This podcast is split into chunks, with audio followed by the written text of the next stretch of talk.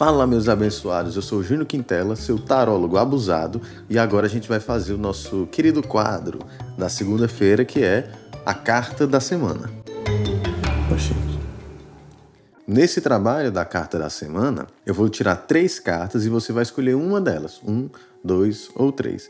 Durante o processo que você estiver se concentrando, mentalizando, você pode intencionar para que essa carta te sirva para uma situação específica. Pode ser amor, Pode ser trabalho, pode ser uma questão espiritual, a compra de um imóvel, a abertura de uma empresa, a troca do carro, enfim. Escolha um tema para sua semana e aí essa carta vai te trazer algum conselho. Eu sempre sugiro que você ouça a leitura das três cartas, porque apesar de você escolher uma delas, as outras também podem trazer insights e orientações que sirvam para você, tá bom? Vamos aqui dar aquela embaralhadinha. Aproveita e já me segue nas redes sociais, arroba Quintela A, ou então você pode procurar Júnior Quintela Tarô no YouTube, no Spotify, Tarólogo Abusado. Inclusive, você pode sempre comentar sobre a carta da semana, tanto no Instagram como também no grupo do Telegram. E aí, esses links estão disponíveis no YouTube, no TikTok e no Instagram. Participe lá da nossa comunidade do tarólogo abusado. Esse conselho vai ser focado nos sete dias, começando do dia 27 de junho e terminando no dia 3 de julho.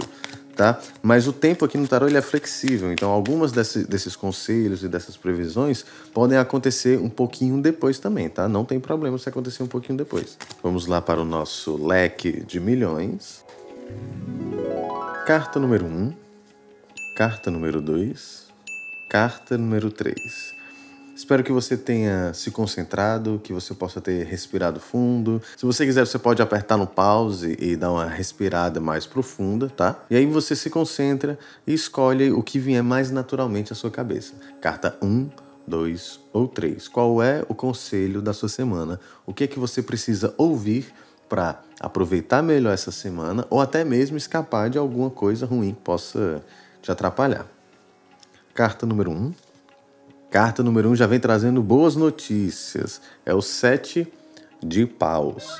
O Sete de Paus fala de uma energia, de um momento onde esse rapaz da ilustração ele está segurando um bastão e ele está de frente para mais seis bastões. É um momento onde ele talvez encontre desafios, porque aquilo que se apresenta na frente dele parece desafiador. Mas o rapaz do, do sete de paus, ele está confiante, porque ele sabe de todo o caminho que ele percorreu. Esse é um momento de um ganho de maturidade, que permite que ele possa enfrentar esses desafios com tranquilidade.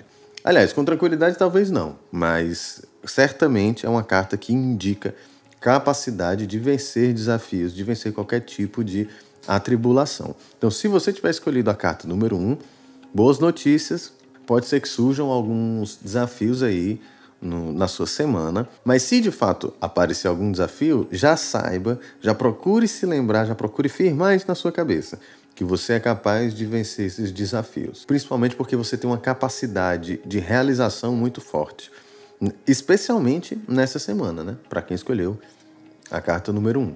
Então, Dentre outras coisas, essa carta também fala da confiança que esse cara da carta tem. Então não é só uma pessoa que tem capacidade, mas também uma pessoa que acredita na própria capacidade e que está se sentindo engajada, motivada a ir para esse enfrentamento desses desafios. E aí, certamente, ela vai superar com louvor, vamos dizer assim. Para quem escolheu a carta número 2, Cinco de Espadas.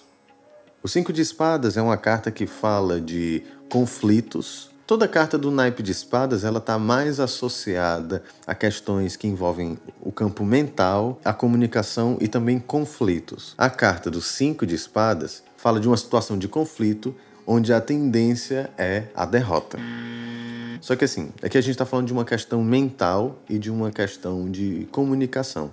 Então nem sempre isso aqui é uma derrota absoluta, mas certamente a sensação é de derrota. É quando você sente que está perdendo alguma coisa. É como se você estivesse na disputa procurando vencer algum tipo de prêmio, mas você não vai ter essa conquista absoluta.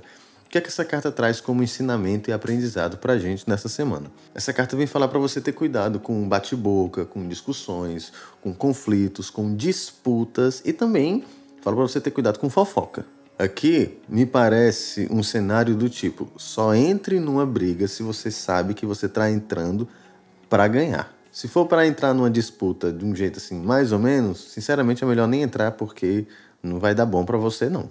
Além de ter cuidado para você entrar ou não num conflito, é importante também você pensar qual é a motivação que você tem para entrar nesses tais conflitos, para entrar em algumas disputas. Na situação onde você está, o cenário está muito à flor da pele, e aí dessa forma fica muito fácil de você entrar numa disputa, é preciso ter um tanto de discernimento para que você não se exceda e se você tivesse cuidado, a tendência é que você não se prejudique tanto. Então, para quem escolheu a carta número 2, esses próximos sete dias pedem cuidado para você. Pedem também para você ter uma atenção especial com relação à sua vaidade, com relação ao seu intelecto. Porque se você tiver o ego frágil, você vai pegar A, você vai pegar corda e você vai entrar em situações que vão ser muito chatas para você, tá bom? Para quem escolheu a carta número 3, vem aqui o Pajem de Espadas, ou o Valete de Espadas. Todo valete, todo pajem se refere a uma energia que ainda não está madura. Então pode ser associado a uma criança, a um jovem ou a uma energia infantil, não tão madura assim.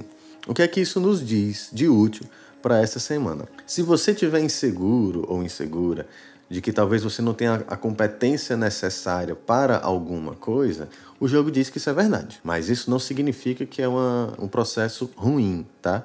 Você entender que você não tem maturidade para alguma coisa é muito importante para que você abra espaço para esse tal aprendizado necessário. Então, caso você tenha escolhido a carta número 3, cuidado com o excesso de confiança, porque o valete de espadas, quando ele tem muita confiança, ele acha que ele já domina essa espada. E como ele de fato não domina, ele pode acabar ferindo alguém. Como eu te disse, o naipe de espadas fala sobre a mente e a comunicação. Então, isso aqui pode, num aspecto negativo, trazer engano e uma comunicação talvez confusa ou talvez venenosa, talvez até mesmo uma comunicação ríspida.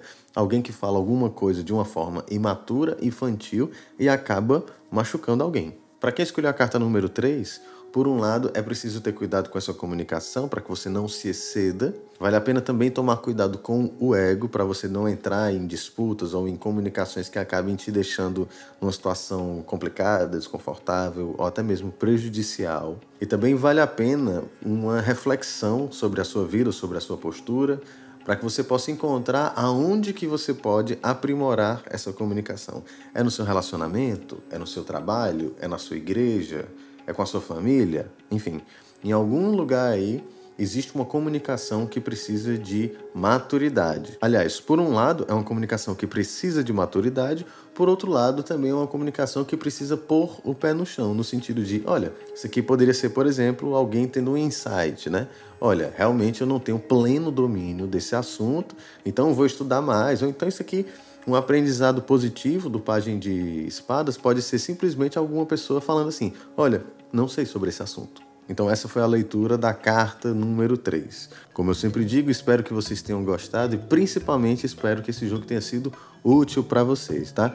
Vocês podem ouvir essa leitura mais vezes e eu sinceramente eu recomendo, porque aí você vai amadurecendo, você vai filosofando, você vai pensando, refletindo sobre todas essas questões e no tempo correto você vai amadurecendo naquilo que precisa ser amadurecido. Me siga nas redes sociais, arroba A. Você pode me encontrar no Instagram, no TikTok, no YouTube e também no Spotify.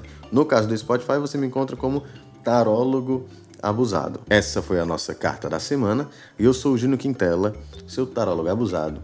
E eu espero que você tenha uma excelente semana, beleza? Beijos e até a próxima.